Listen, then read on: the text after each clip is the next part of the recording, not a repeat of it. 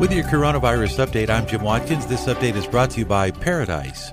Find it today at siestakeyes.com.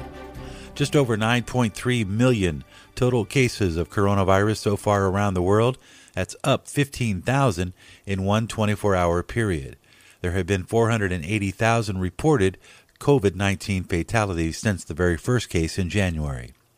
Just over 5 million people have recovered from coronavirus. Total deaths jumped by over 2,000 to 5,465 worldwide. In the U.S., new cases shot up from 31,500 to 36,000 people. Total deaths also up 500 from 360 to 860 in one 24-hour period. Hardest hit states with fatalities in the last 24 hours include Delaware with 69 fatalities. The first time Delaware has had the most deaths in a single day across the U.S.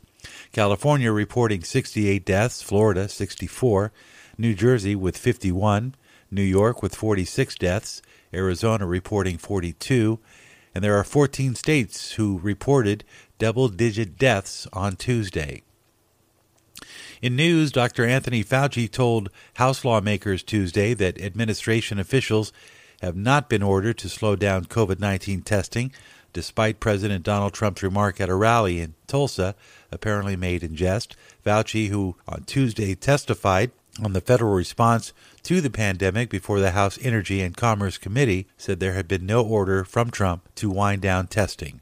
The World Health Organization issued a stark warning for the world after the number of coronavirus cases jumped globally to, quote, a new and grim record, end quote, with 183,000 new cases reported on June 21st. The news came just 3 days after a press briefing on June 19th where WHO's Director General Tedros Adhanom Ghebreyesus revealed more than 150,000 new cases of COVID-19 reported to WHO, the most in a single day so far. Meanwhile, Epic Times reports states in the U.S. with the least restrictions on their citizens' movements and businesses end up having the lowest death rates on average. In the survey conducted by WalletHub, a personal finance website that regularly conducts data-driven analysis of current issues, the most restrictive states show higher death rates on average from COVID-19, also according to the report. South Dakota remains the least restrictive of the 50 states. Wisconsin and Utah are the second and third least restrictive states,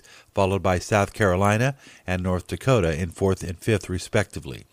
The survey calculated each state's relative position on 16 separately weighted metrics that include the strictness of mask requirements, travel restrictions, large gathering restrictions, reopening of restaurants and bars, and workplace temperature screenings.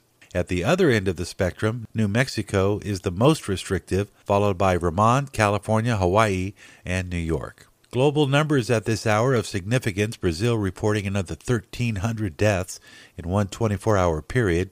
Over 52,000 people have died in Brazil in 4 months since the first case was detected on February 24th. Mexico reporting another 800 fatalities in a 24-hour period from COVID-19. India with nearly 500. In the UK, they continue to do battle, reporting another 280 fatalities in one 24-hour period. Total global deaths in one 24-hour period, 5,465. Sometimes you've just got to get away. Siesta Key Vacation in Florida sounds about right. A spacious two-bedroom suite awaits with bayfront and ocean views just steps away. Book now with low season rates. Go to www.siestakeyes.com. www.siestakeyes.com. With your coronavirus update, I'm Jim Watkins.